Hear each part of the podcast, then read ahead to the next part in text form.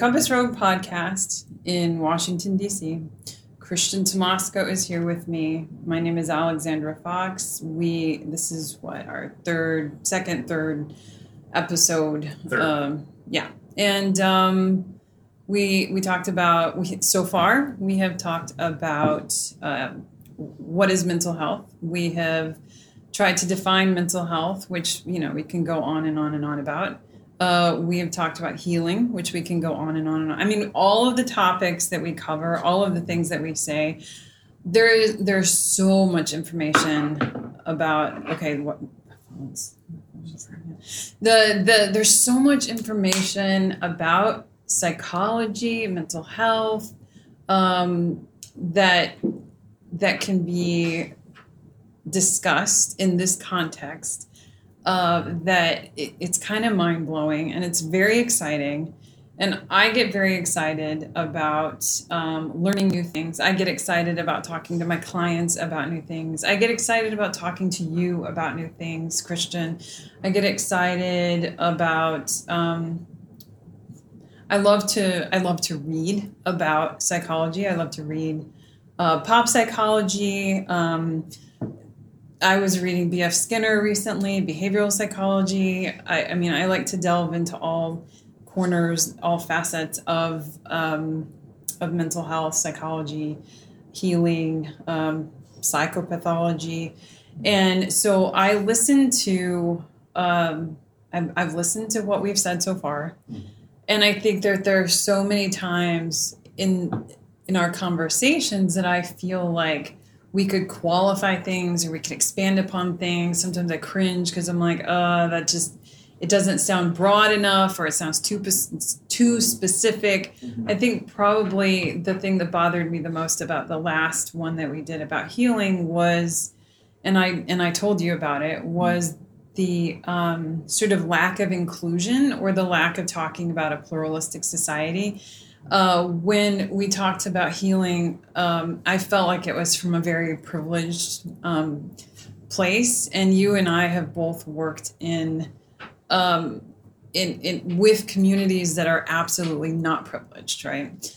A lot of the motivation for me going into the mental health field was to help the uh, people that were marginalized, disenfranchised, um, that were truly suffering uh, greatly and uh, I mean, I've talked with you about like, you know, what what's some of the motivation behind me even going into this field, and it was like um, to keep me off the ledge, right? And part of that, uh, which I'm learning now, maybe, perhaps, maybe a little bit of a trauma response on my part. I don't really know. I'm still delving into that.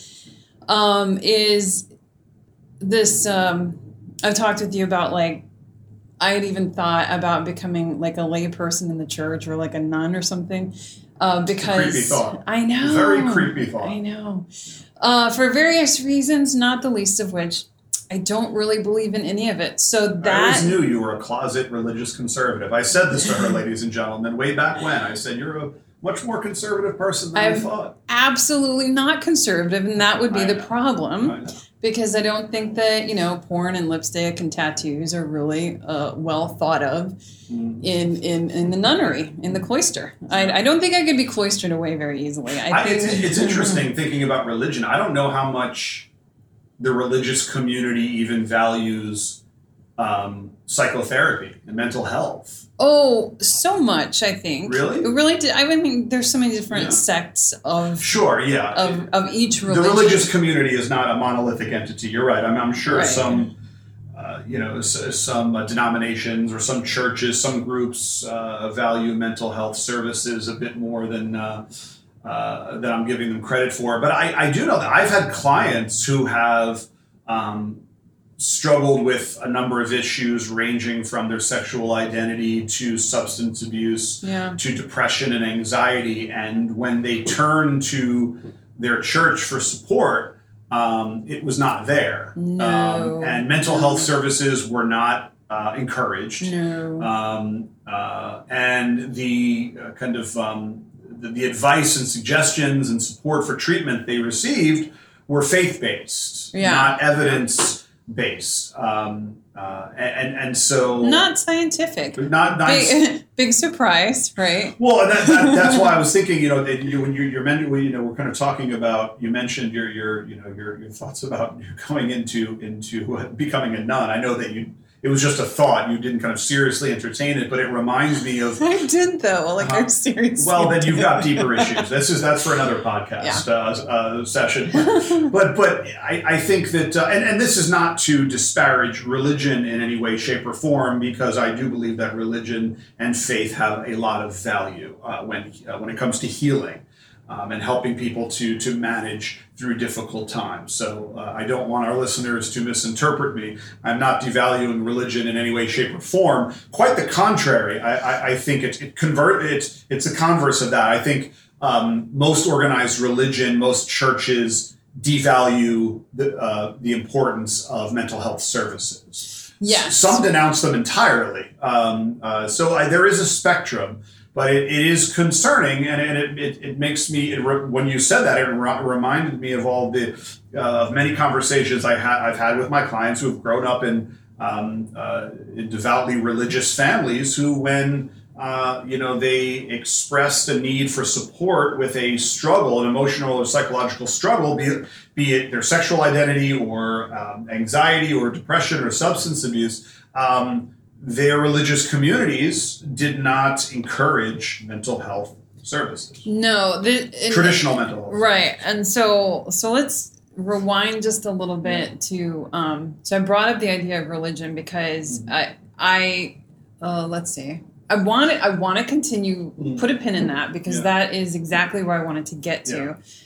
But to preface that, I want to say that um, you know the motivation for for me going into mental health um, as a professional, and I know for you as well, was to work with disenfranchised, the the downtrodden, the people that were really uh, that really seriously needed help, especially from your social work background. You know, it's a lot more uh, geared toward um, uh, advocating for people. You know, my LPC is is counseling and in, inherent in that degree or not inherent it doesn't have to be but uh, oftentimes people with lpcs also work in social work and and that's what i did.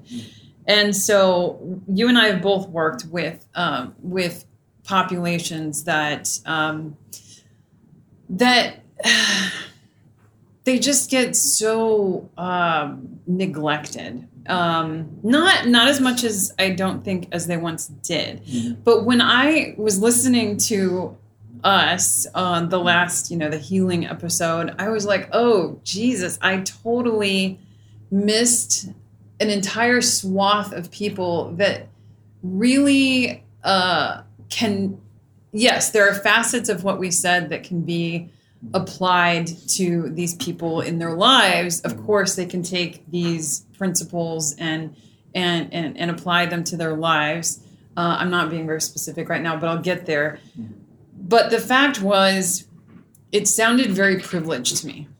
Okay, so so and and it I'm very aware of that. Having worked with the, the populations that I worked with for years, I'm very aware of privilege. I mean, mm-hmm. before I was aware that I was a privileged person, um, I knew that I was a privileged person. Meaning, in in in the the greater world, there's the idea of, of white privilege. Okay, mm-hmm prior to me learning about that concept and implicit bias, which we could even talk about today, mm-hmm. um, I, I recognized going into the counseling field that I came from a privileged background. We were supposed to write a paper. I remember my first year of graduate school. You know, write a paper about yourself, and I and I named myself a white privileged woman. Mm-hmm. And I was like, oh, and that's a thing that people are talking about all over the place. I didn't know that. I came from an art school and like a, you know, upper middle class, or I, I, I don't know. I came from privilege and um, never, ha- I didn't have to worry about much um, in that way. Believe me, I worried about, and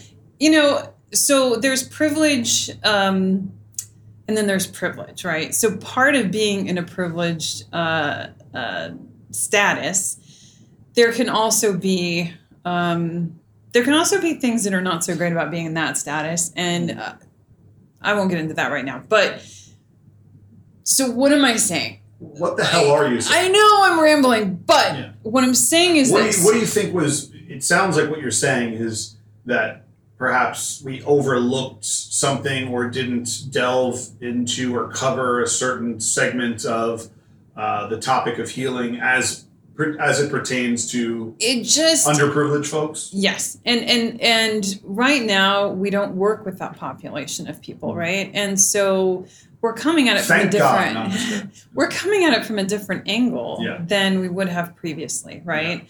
So um, when I met you, I edit that part out when I met you, um, I was interviewing you uh, for the position of Yeah. director of um, of site director site director for at Central for- Union Mission Yeah, for one the, of the worst jobs I've ever for had the in my life. homeless shelter, Yeah. right? So that's how we met and, and let our uh, please let our listeners know where that interview took place in the basement of a in, homeless a- in the shelter, basement of a homeless shelter which uh, which is a place that I had been prior to hiring you, prior prior to advocating for your hire. Um, Yeah. I had been working there.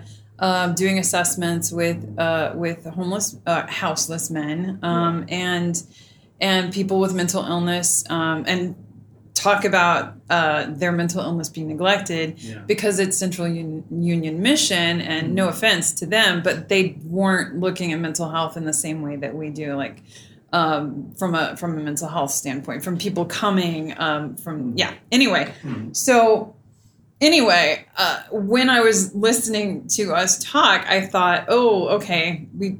When I say, uh, you know, your nervous system is overactive and you need to employ deep breathing and enjoy your body and enjoy your life. It's like, well, okay, but some people literally can't fucking enjoy their environments. Yeah. And I and and and something struck me that I said. Uh, let me see. What did I say? I said, well, I said a lot of shit that that totally applies to me, and it Yeah. totally applies to the population we work with now yeah but oh it felt so neglectful um and and the idea that you can uh, oh yeah here here's what it was Yeah. the idea that the the the tools that our body has to handle uh, trauma the the ways that our body produces hormones in order to create the fight or flight mode um, i said you know as a species, we're not really in those environments anymore, and we fucking are. We Yeah. are in those environments. Um, and and quite frankly, you and I are still in those environments. It isn't just about the disenfranchised and marginalized populations either. We live in Washington D.C. Yeah. and we live in a time where there is a lot of violence. I mean, the the fucking Capitol was stormed Yeah. By those uh, MAGA idiots or on January 6th and I was in my house with my child alone Yeah. and I could hear I could hear it. I could hear what was going on and that is really fucking scary and real. Um and and you know, people are accosted on the streets here and everywhere actually. I mean, there's violence everywhere in the world. Um, so we do we do still need those things. Um, I, I tend to, you know, knock on wood, I tend to be in a, in a, somewhat safe environment, and I Mhm. I think we tend to, as a population, be safer than I, than we've ever actually been in history, which is sad, really. Um, but there are people that live in communities whom I have worked with that literally can't leave their front door without fear that they are going to get shot in the head Yeah. or that they will be physically assaulted in some way, sexually assaulted. The percentage of homeless women that are sexually assaulted is over 90%. I, I don't want to say it's 99%, I can't remember specifically. But the the ways that our bodies protect themselves, mm-hmm. I said in the last episode um, it- that we're kind of outdated. and We have lizard brains. It it, it truly isn't that outdated. Mm. Um, yeah, so so that really struck me, and it, it made me sad to think that I would leave out, you know, the the hundreds of people that I've worked with over the years um, that are that are still uh, like accosted on a regular basis, um, who are in the throes of intergenerational trauma being played out. You know, Yeah. So that that really bothered me, and I wanted to address that. Um, and so some of the interventions we talked about, like deep breathing, of course, those can be used by people that are in these environments. But the environments that that I've spoken with people about um, that come into community mental health centers that that are on Medicaid, um, that that are in the lower socioeconomic statuses, that are homeless and have five children, and um, I'm speaking specifically to women because I um, it's very near and dear to me, and um, it, they can use those those methods like like I can use those methods, yeah. but let's really pay respect to I don't know, pay respect to, but pay attention to yeah. the fact that people are in these awful situations that they don't have any control over. Yeah. You know, they were born into circumstances that they don't have any fucking control over. Yeah. Um, historically, um, people that are oppressed, um, uh, they have a, a, an external locus of control, and that that's the whole definition of oppression is that your locus of control is taken away from you it's external and things are imposed upon you you don't know that you can get out of that. It's a systemic problem. Um, for for people to say well you can you know you can choose to go get an education. You choose your behaviors. Uh, i mean it, it's it's a lot more complicated than that it's a lot more complicated than that. So what is some what does a woman do, for instance? Um, and there are men too. But what what does a woman do that has um, five children, no education, no income, um, doesn't know how to file taxes, doesn't have a place to live, is staying in a hotel over on um, Bladensburg Road or New York Ave. Yeah, New York Avenue. Um, and and it, that's being paid for by the city, regardless who may or may not have a, a drug issue. They don't always have to have a drug issue, um, but you know, part of the the the issue is uh, it, how do you cope with trauma that you grew up with? Well, oftentimes people seek out drugs in order to cope uh, because their brain chemicals are just so unbelievably uh, stripped. You know, the the nervous system is shot, and anyway, uh, what, what, does what does a woman do with five children living in a hotel with no income, mm-hmm. some EBT, food stamps, you know, mm-hmm. uh, privileges, um, and no emotional support, right? Um, how how do you cope with that? I remember having telehealth sessions like last year. I don't know, with uh, uh just one person in my uh, comes to mind who was every time they left their apartment that they got finally mm-hmm. uh, through a subsidy or a, a grant or something. Um, and by the way, those programs suck. Um, mm-hmm. they have these uh, temporary vouchers. Um, they'll pay your rent for a year. they're supposed to get up on your feet and go get a full time job, and then you pay rent after that year is over. Mm-hmm. Holy shit, it's really unrealistic. Yeah. And then they take it away and you're kicked out. Well, anyway. Um, single woman, five children. Uh, the father, who who the fuck knows where he is? He made bad decisions. He doesn't hang around. Uh, maybe he has another family hiding that he didn't tell her about, and um, or maybe he's in prison, and that's a whole other issue um, and and and she she's struggling with PTSD because she herself grew up in an environment where there were shootings. Maybe she witnessed a shooting. Mm-hmm. Maybe she witnessed several shootings. Maybe she was physically accosted. Uh, nine times out of ten, uh, that is the case. Um, and and she's having panic attacks. She can't even cross the street what the fuck do you do? You're stuck in your apartment with five children that you don't have any help with. You don't have any money and and you can't even leave your apartment because your nervous system is so overwrought. You're having panic attacks. And what can you control? So that's the population I'm talking about. That's the population that I felt like I ignored and uh, and I really want to um, pay attention to a little bit. Uh, so, what can you do in those situations? Well, you can do some of the things that, that I would do, um, which is you focus on what do I have control over? Um, and in, in, again, in, in, an oppressed situation, you uh, inherently in that in that situation, you, you just don't you don't have control. It, your control has been stripped from you anyway, so that bothered me, and I just had to bring that up. What, what are your thoughts? I'm glad you got that off your chest. Yeah, Uh, I could go on and on and on, but I just wanted to bring that up. Uh, what do I think about that? Well, I, I don't know. I, I don't. What do I think of? wh- What aspect of that? How? What, us not Um, us not addressing it. How that woman can get out of how that woman can get out of that hypothetical scenario. What mental health services can do to support her? I, I don't know. What is mental health? You I mean, know, the reality is most people who are in in those situations, those dire circumstances that you just described, don't ever get out of them. no. right? They die in them. Um, The system is the other, rigged to keep people in that cycle. Yeah. Um, and if someone doesn't believe that, I would be happy to have a one-on-one conversation with them about Yeah. how the system is rigged. I won't get into Yeah. it now, Yeah. but it is.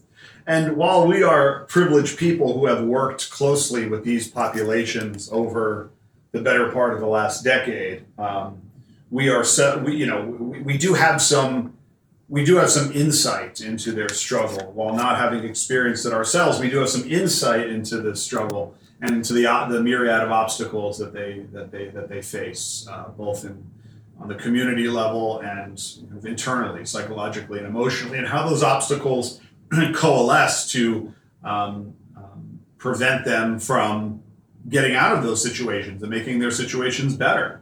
Um, it's incredibly, incredibly difficult. It is not as simple as make better choices, No. uh, do no. this, do that, go to school, get a job. It's not that simple. It's much more complicated. Um, are there avenues to getting those things done? Yes. Um, uh, but without the guidance, this is where social workers come in. Without the guidance of a social worker to help uh, someone in that type of scenario uh, uh, to navigate, without the, the assistance of a social worker, the support of a social worker to help someone in that situation um, uh, to access those services um, and to create a step by step plan for managing their circumstances and improving them it's it's it's it's it's incredibly difficult, almost damn near impossible. Yeah. Uh, but again, this is where, as you mentioned, the importance of social work and licensed professional counselors. This is where, um, you know, uh, this is where.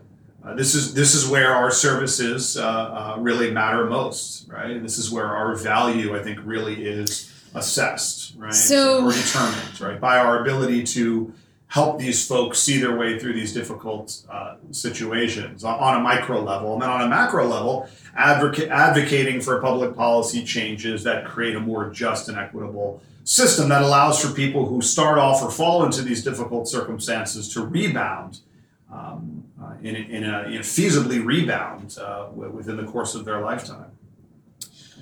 Yeah.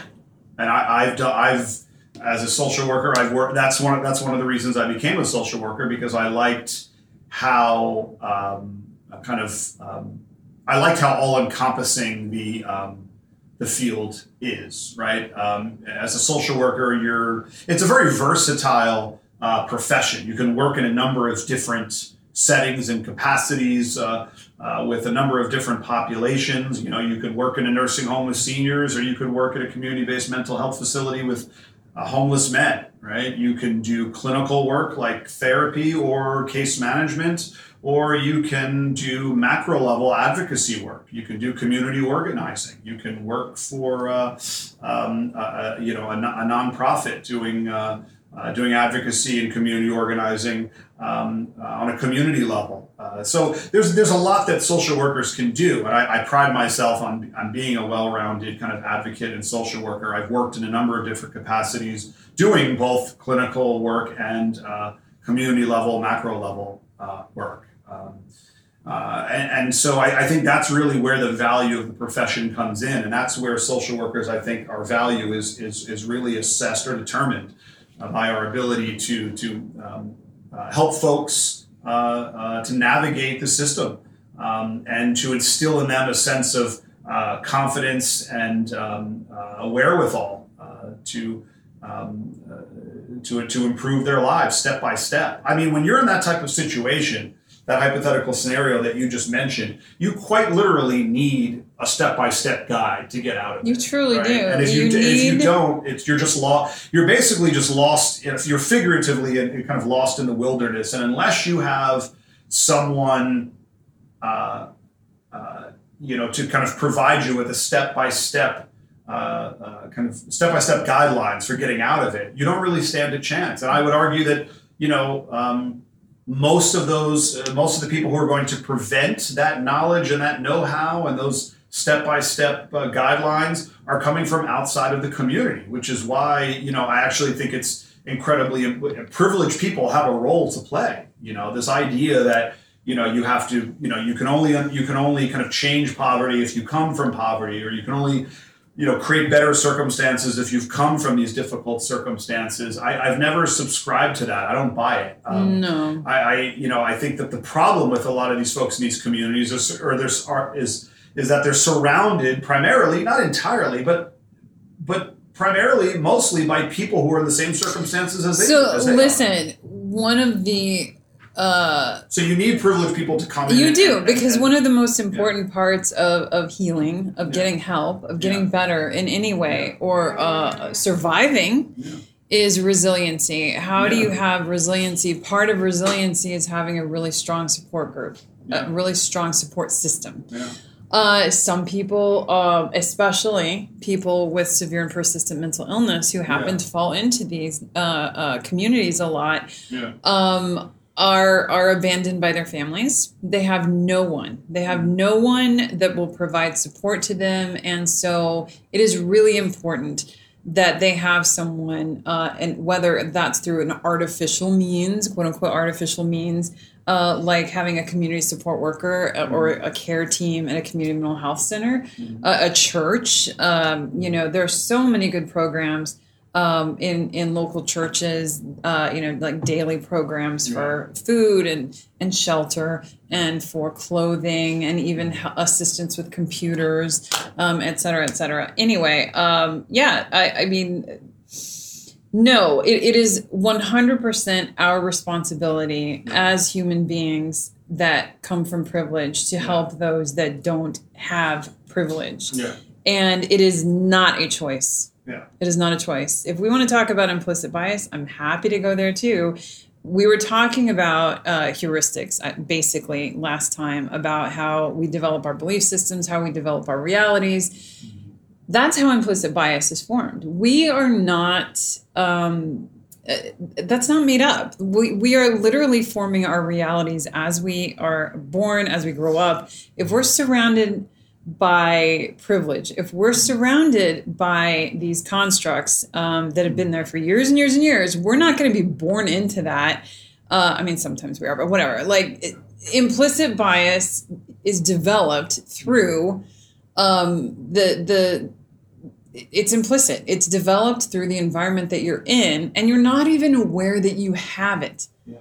until someone comes to you and, and pulls you to them and says you are you have implicit bias you are coming at this from a place of privilege you're in and and Yeah. that no that doesn't work people don't listen to that shit Yeah. so it really is our responsibility people that have privilege people that have the ability to take care of themselves it's our responsibility i truly believe to help those that can't help themselves yeah and how do we do that? Well, I started in 2004, believe it or not. 2004, I started working at Truman Behavioral Health in Kansas City, Missouri, um, as a community support worker while I had just graduated from a private art school and a very privileged white girl.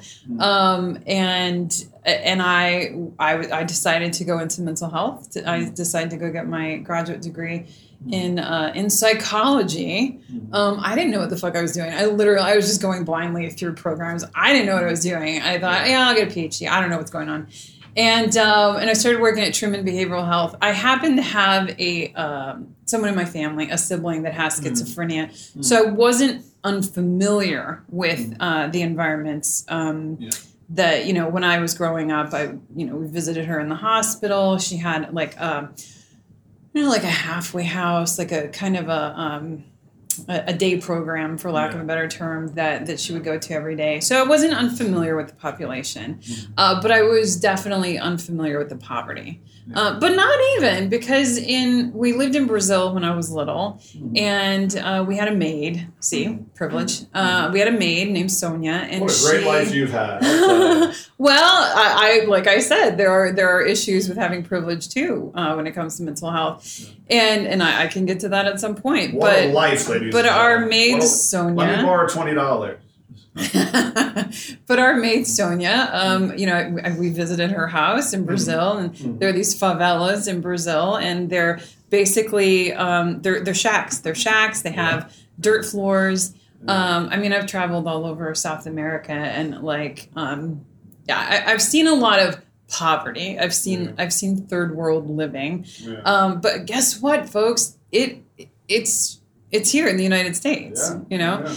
and um, so uh, I, I wasn't really aware of the population until I started working with it at Yeah. Truman Behavioral Health Yeah. in 2004, and um, and and I and I never went back. Like Yeah. I, I I can't I can't say that I I don't enjoy the education I got at my private art school. I Yeah. you know I'm an artist, I'm a writer, etc Yeah. but but the selflessness uh, that that sort of motivation for I, I got addicted to to helping people Yeah. because um it it truly gave me a reason to keep going Yeah. in a way that I'd struggled with before. Yeah. Um so I remember talking to you a Mm. long time ago, Mm. 2019. So I was a long time ago, but Mhm. but you know like keeps me off the bridge like Yeah. what what is the motivation and i was like it, I, I was telling you i was like it's it's actually kind of selfish the helping that i do is kind of selfish and Mm-hmm. Yeah. you said it's not the intent that matters it's the outcome Mm-hmm. that's like a very kant like a philosopher kant kind of thing to say right isn't Mhm. that where that comes from Yeah. anyway so yeah I just felt like I had to address it. I had to talk about it. I had to Yeah. talk about our backgrounds in Yeah. in mental health, where we come from, and then where we are. Where Yeah. we are is, is privileged. Um, but like we've said before, mental health um, is non-discriminatory. Yeah. Doesn't matter class, race, ethnicity, Mhm. gender. It doesn't matter. If you Mhm. struggle with mental health, you struggle with mental health. It just so happens that, um, like you were saying one time, maybe somebody with more money has greater access to mental health. Yeah. Here's where I'll get to privilege being a problem. I, I was in a, a, situation as a child with, uh, I was raised by physicians and professors, you know, doctors and doctors. Mhm. Uh, doctors abound in my family, Mhm. and um, I didn't, I did not get the help I needed Yeah. because within the community these people are looked at like favorably um, so whereas someone might call cps child, child protective services on a quote unquote poorer family Yeah. Um, for someone that has status in the community like my family did Mhm. um, i kind of fell under the radar our Yeah. family fell under the radar Yeah. and i did not get the help that i needed until i was older Yeah. um, and yeah, and even then, I mean, it's difficult to sit across the table from a doctor Yeah. um, and and tell them what they're doing incorrectly Yeah. with their child. Yeah. Um, and yeah, it's highfalutin, right? You mean to tell me that beating them with a broom handle over the head is, is a problem? I mean, that's not a good idea. Get out of my house. And talk about religion. You too. want to talk about religion? Okay, so Catholicism. My my father uh, grew up Catholic, South South Chicago, Irish Catholic. He became Jewish later. That so, sounds like a recipe for verbal, emotional, and physical yeah. abuse. Not, he was born in 1932, South Yeah. Chicago. His father was a doctor. Mhm. Uh, his mother was, uh, you know, stay at home mom. But then she did like other, anyway, whatever. He had the. Um, this is a very interesting background. Long story short, with his first three kids, he literally so he was Catholic way up um, through their childhood, and then he Yeah. left his wife to be with my mom. Yeah. And I'm sorry, family, if you guys are listening to this, and I'm just telling everybody everything, but I don't give a fuck anymore, quite frankly. So anyway, sorry, you know, people. Sounds like an episode of Maury Povich. So I, I won't name names, but anyway, uh, but you can Google him. Actually, my dad, he was a writer. Anyway, so so he would go to, to church he'd go to confession he'd go to mass he was a, a strong catholic Yeah. And uh, and and the priest would tell him to go beat his children Yeah. like that was what they that was their prescription for for child rearing it was like well you have to beat them more you know um You're- so you're- well, you remember what I said earlier about uh, about religion and uh, some of the ways in which they pretty fucked advi- up well, some of the ways in which the religious community adv- chooses to advise and support their uh, uh, the, members of their community. Uh, uh, they they adhere to some very unhealthy uh, and unproductive ideas and strategies Yeah. for uh, addressing uh, common. Uh, uh, you know, mental health and emotional struggles. So here's yeah. another thing that I, that I was thinking while I was listening to us talk on the podcast. I was thinking, you know, when, you, when we talk about healing, it isn't just about um, dealing with mental health symptoms. It is healing from a uh, from systemic issues. It's healing from constructs that were developed to condition people to Yeah. behave and believe things. You know, to behave in certain ways and believe certain things. It's Yeah. like dismantling the patriarchy, right? Mm-hmm. It's uh, dismantling a belief system in order to, um, you know, because it doesn't work for you. You know, a lot of the things that have been uh, historically in place, Mhm. um, and and if we want to keep on the religious track, um, I've had clients come in who are trying to escape their religion for various reasons. Uh, uh, some being that they they have uh, you know a, a sexuality that doesn't align with uh, with their church, with the church teachings, right? Yeah. And they're they're being abused in their church. Yeah, Um, they're suicidal. You know, they they they've experienced trauma from coming out. yeah, Um, uh, I- I won't speak specifically to any religion, uh, but it, it runs it runs the gamut. You know, um, I don't want to speak against any religion except for Catholicism. That one I'll speak against for Mhm. sure. Um, and not to say that there aren't good things about it. I actually wasn't Catholic. Mm. I, I I'm self disclosing too much, but like I, uh, let's say Jew dash ish, right? This is my friend Sarah's joke is that I'm Jew ish, right? Because I I wasn't raised with anything except for Judaism, but even then, like my parents, it was just a strange environment. Anyway, um, it was after my father died yeah, that I went to RCIA and I became Catholic. yeah. Um, and my rabbi, Kukirkorn, hi, hi, Rabbi Cook Your Corn, said that I was being disingenuous and something else for becoming Catholic. And I was like, Yeah. well, that's fair. But Yeah, uh, but anyway, I had to follow through with it. I had to I had to go through it. yeah, Um, part of what I liked about the Catholic Church, and I still like about the Catholic Church, are the the good works that are Yeah. done. So there are good things. The good works being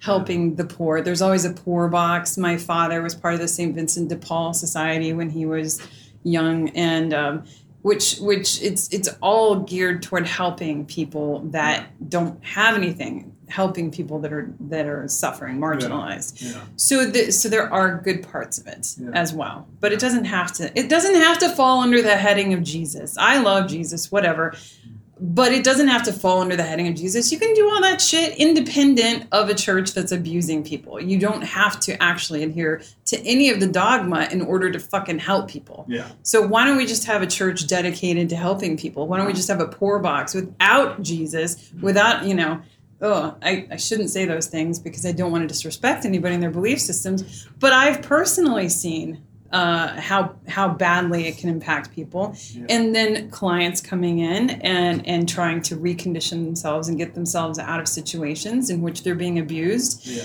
And quite frankly, a lot of churches, a lot of religions are extremely abusive towards people. Yeah. Um, in many different ways coercive, manipulative, uh, gaslighting, um, literally physically harming people. Um, yeah. So, what is my point? Well, so in listening to. I think we've all been wondering at this entire this entire. Yes, thank you. Um, with regard to healing, it, it isn't just about treating symptoms. It is literally, at times, can be about changing your entire perspective on life. right and and i'm not one to sit here uh, and, and espouse like uh, you know completely changing your lifestyle in order to quote unquote heal. And i'm not telling you to come to an ashram you know and and sit with me and and talk and and, and pray. I'm not i'm not doing that. Um, but people wonder sometimes how to truly heal how to truly feel better. And um, and i've had resistance from clients at times um, about adopting practices in their lives to help them truly feel better, to Yeah. truly get better, um, to rid themselves of, of some pathology. And I want to qualify that too because we're not talking about schizophrenia. We're talking about like anxiety, agoraphobia. We're talking about, you know, Yeah. toxic behaviors, um, not organic necessarily, eh, whatever.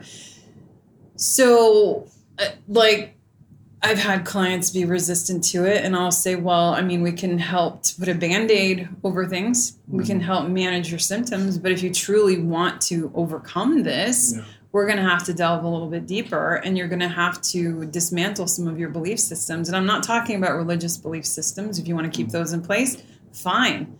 But the way that you're thinking about things, the reality mm-hmm. that has formed around your, you know, your experiences, um, has to be assessed. You know. Yeah. Um, so that that's not true for every diagnosis. That's not true for every situation. Um, I had somebody say "Namaste, fuck you," you know, when I was talking about changing lifestyle, uh, changing their lifestyles. Um, yeah. So those are just some of the some of the thoughts that I had while listening to our podcast on healing. Um, it's a lot. It's kind of all over the place. Um, This is a symptom of your mental illness, tangential thought. I do have a lot of tangential thinking. One of the many symptoms. No, I, I think um, uh, just like, back to the the disenfranchised um, and underprivileged, uh, and kind of um,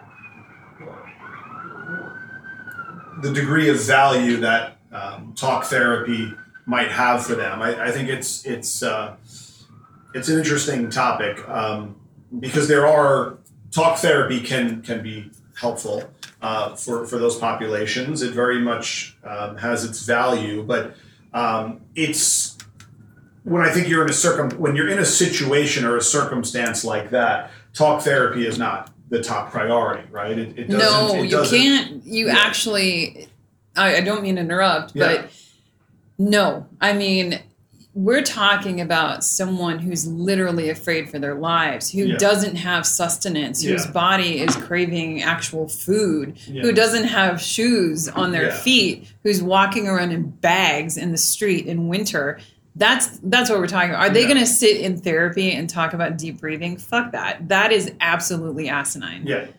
So so yeah, my point was was going to be that uh, you know therapy, f- talk therapy, is a privilege for people whose basic needs are already being met, right? So for the the hypothetical person uh, in that terrible, disastrous scenario that you described, uh, you know, uh, would, would, would not they would not benefit at least immediately from talk therapy, right? That that, that is not something that we uh, that we would advise as the first step in um, uh, in improving their circumstances, right? If you think of Maslow's hierarchy of need, right? Um, uh, hierarchy of needs, rather. Um, you know, uh, someone's basic needs have to be met first before they can start, uh, uh, you know, kind of addressing the higher level needs, right? So, talk therapy is something that would kind of come, come, you know, maybe later down the line once their basic needs have been met. So, uh, Yeah.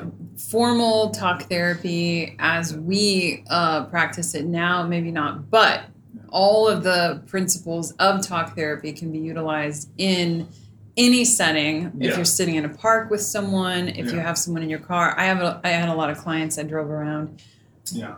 Uh, I think, um, uh, uh, yeah. w- w- yeah. I mean, what I'm saying is, talk therapy can be effective even for folks like that. I'm sure the if a social, you know, if you're a social worker and you're working with these folks, giving them uh, uh, a platform, a safe space, a safe environment within which to process their thoughts and feelings and discuss what's going on in their lives is incredibly cathartic. Can be incredibly. but it is non-traditional. but it's not well it's not it's not it's not going to immediately lead to uh, uh, solutions to their struggles, right? It's maybe it may be a, a place to start or a piece of the uh, of the process, but um, yes, for, for the client population that we service, right, their basic needs are met. They're relatively stable, and so talk therapy is is is very much necessary, but it's a privilege that they can afford, right? That they they have the time and the uh, the, the the the resources um, to address certain struggles um, through talk therapy. Um, it, it's it's a higher level kind of need right? That is being it is uh, that- that's being and, addressed. and, and it is a need. It is a Yeah, necessity because there are so, literally are, are people. but it's only Yeah. but it's only they're they're only allowed to do so because all of their basic needs are being met, right? There's a foundation there already. Yeah. There's a functional But like, but like we were saying, um, preserving and protecting all that stability, Mm-hmm. that foundation, all the structure that someone has built can fall apart in a matter of a few fucking days if you have one psychotic episode. yeah, yeah. You you may you may be a high functioning, privileged, um, in, you know, highly insuranced person um, who has the quote unquote privilege to come in for therapy um, uh, and and and develop psychosis or or have untreated bipolar disorder that you've been managing for years and then all of a sudden everything explodes and you lose everything. So we're all vulnerable Yeah. to being in those positions Sure. and women especially are vulnerable Mhm. because of uh, I- I don't want to say that having children is a disability, but holy hell, it puts you in a very vulnerable position. Yeah. Um, yeah. So, yeah, yeah. It's a lot. Yeah. Well, I'm glad you got that off your chest today, and I hope you're feeling better. and uh, you know, to all the the, the folks that um, I- uh, who are in those difficult situations, you know, I think the first step, you know, because some of our listeners, I'm sure none of them are listening to this podcast, but for our client population and supporters and followers who might be listening and asking themselves, well, what can I do? uh, you know, to, to better help those those folks, you know, those populations. Whether you're working with them professionally or there's someone that you come across on the street who's, who seems to be in that situation, or someone in your neighborhood. Um, you know, DC is a is, is a uh, is a gentrifying city. It's quickly gentrifying, and so it's not unusual for very privileged people living in expensive buildings to have homeless people who uh, are in the situations that you described right outside of their building. Listen, there are tents set up all over this city. I I take I have them right outside of my building. Right. Yeah, I, I take epic walks. Granted, I live in a project building, but that's another story. But no, but but the but if, if for our listeners who might be asking, well, what can I do to you know with my privilege and with my resources to better support or assist some of these folks? Um, uh, you, you know, you can direct them to the Department of Behavioral Health or the Department of Health. Both, if you go to their websites, uh, both of them have a number of, of really uh, important programs uh, for um, homeless women with children, homeless people in general, homeless families, um, uh, people struggling with mental illness, or people who are in substance abuse, uh, or all of the above. Right? And you know what? yeah. You don't actually have to be struggling with mental health issues Mm-hmm. in order to be houseless or to have uh, economic issues. Mhm. Um, I think they develop pretty easily. Yeah. Um, well, the research surrounding shows, the research circumstances. the research shows that the, the two primary reasons for homelessness are usually mental health and or substance abuse, which go hand in hand. And then it, oh, yeah. uh, mental illness and substance abuse uh, are the are the really kind of the, the chief uh, I, I think uh, uh, those are the two most common I think problems in conjunction with each other that lead to homelessness. And the, the research reflects that right? Uh, people don't become homeless by accident. Um, and yes people lose pe- perfectly stable uh, people who are perfectly stable mental and emotionally lose their jobs and run into difficult circumstances. Uh, people who struggle with gambling right? Uh, I, argue that that's an addiction, right? That, that, that falls under the umbrella of mental health. Um, so there are there are people who are kind of highly functional who run into difficult circumstances and lose their homes and become homeless. Yes, no question about it. Of course, you lose your job, you get sick, something happens. Of course. Um, all those things in conjunction can lead to homelessness. But the vast majority of people who are homeless in this country have a, uh, a, a mental illness, whether it's diagnosed or not, and um, struggle with substance abuse. And the Yeah. combination of the two not only uh, leads them to become homeless, but it keeps them homeless. Oh yeah. So, uh, but yeah, those are those are the those are the two most. Uh, So so what can so what can you do? Uh, I think Well, first. you you want to direct though. I think those you know you want to try to direct those people to social service agencies, government programs where they can literally walk in and get support and assistance. There is some resistance to that amongst uh, homeless people. You know, some of them don't want to go to shelter. Some of them don't want to uh, go ask for help or uh, seek access to certain services for a variety of different reasons, some of which are uh, certainly understandable and warranted. But I think if you're going to get out of the, the situation, well, I think first you have to gauge whether or not they want to get out of that situation. So some folks are content to just be where they are. Oh, and you know, not even necessarily content, but Yeah. like lacking the ability to see the alternative. And so I was Yeah. talking about resiliency and support system. It, I, I, I remember one client in particular who, um, whose main support system was their crack dealer, um, and didn't really have anybody else in their lives that was checking in on them. Um, this woman that I worked with, um, who, you know, she's like, oh yeah, so and so was asking how I was doing, and and and and they would they would come into the community mental health center very erratically. You know, I would try to Yeah. go find her in the community, couldn't find her. Um, the, you know, if your primary source of support is the person that's selling you crack, Yeah. uh, or who's you know, or who you're providing sexual services to for your crack, Mhm. um, that's a pretty complex relationship. And I do not fault her for staying in that dynamic. And if, Yeah. if that's all she knows, Yeah. we're going to strip her of her only support system. Well, yeah, I, I wanted to make sure that we weren't kind of engaging in some sort of kind of like. Um, you, you don't want to, you know, uh, kind of inter- intervene in people's lives and assume you know what's best for them, even if your heart's in the right place and you think you're doing what's right for someone. It yeah, might not let's necessarily- not be presumptuous assholes, Yeah, right? but, but if you encounter a situation in which a person is in fact asking for help or needs help, needs support, I would, you know, and you're just an average citizen walking down the street, and you're not the type of asshole that will just ignore the homeless person when they ask you for a dollar. Um, if you are in fact concerned uh, enough to help, and they ask for it, um, and I've done this before, I've, I've directed.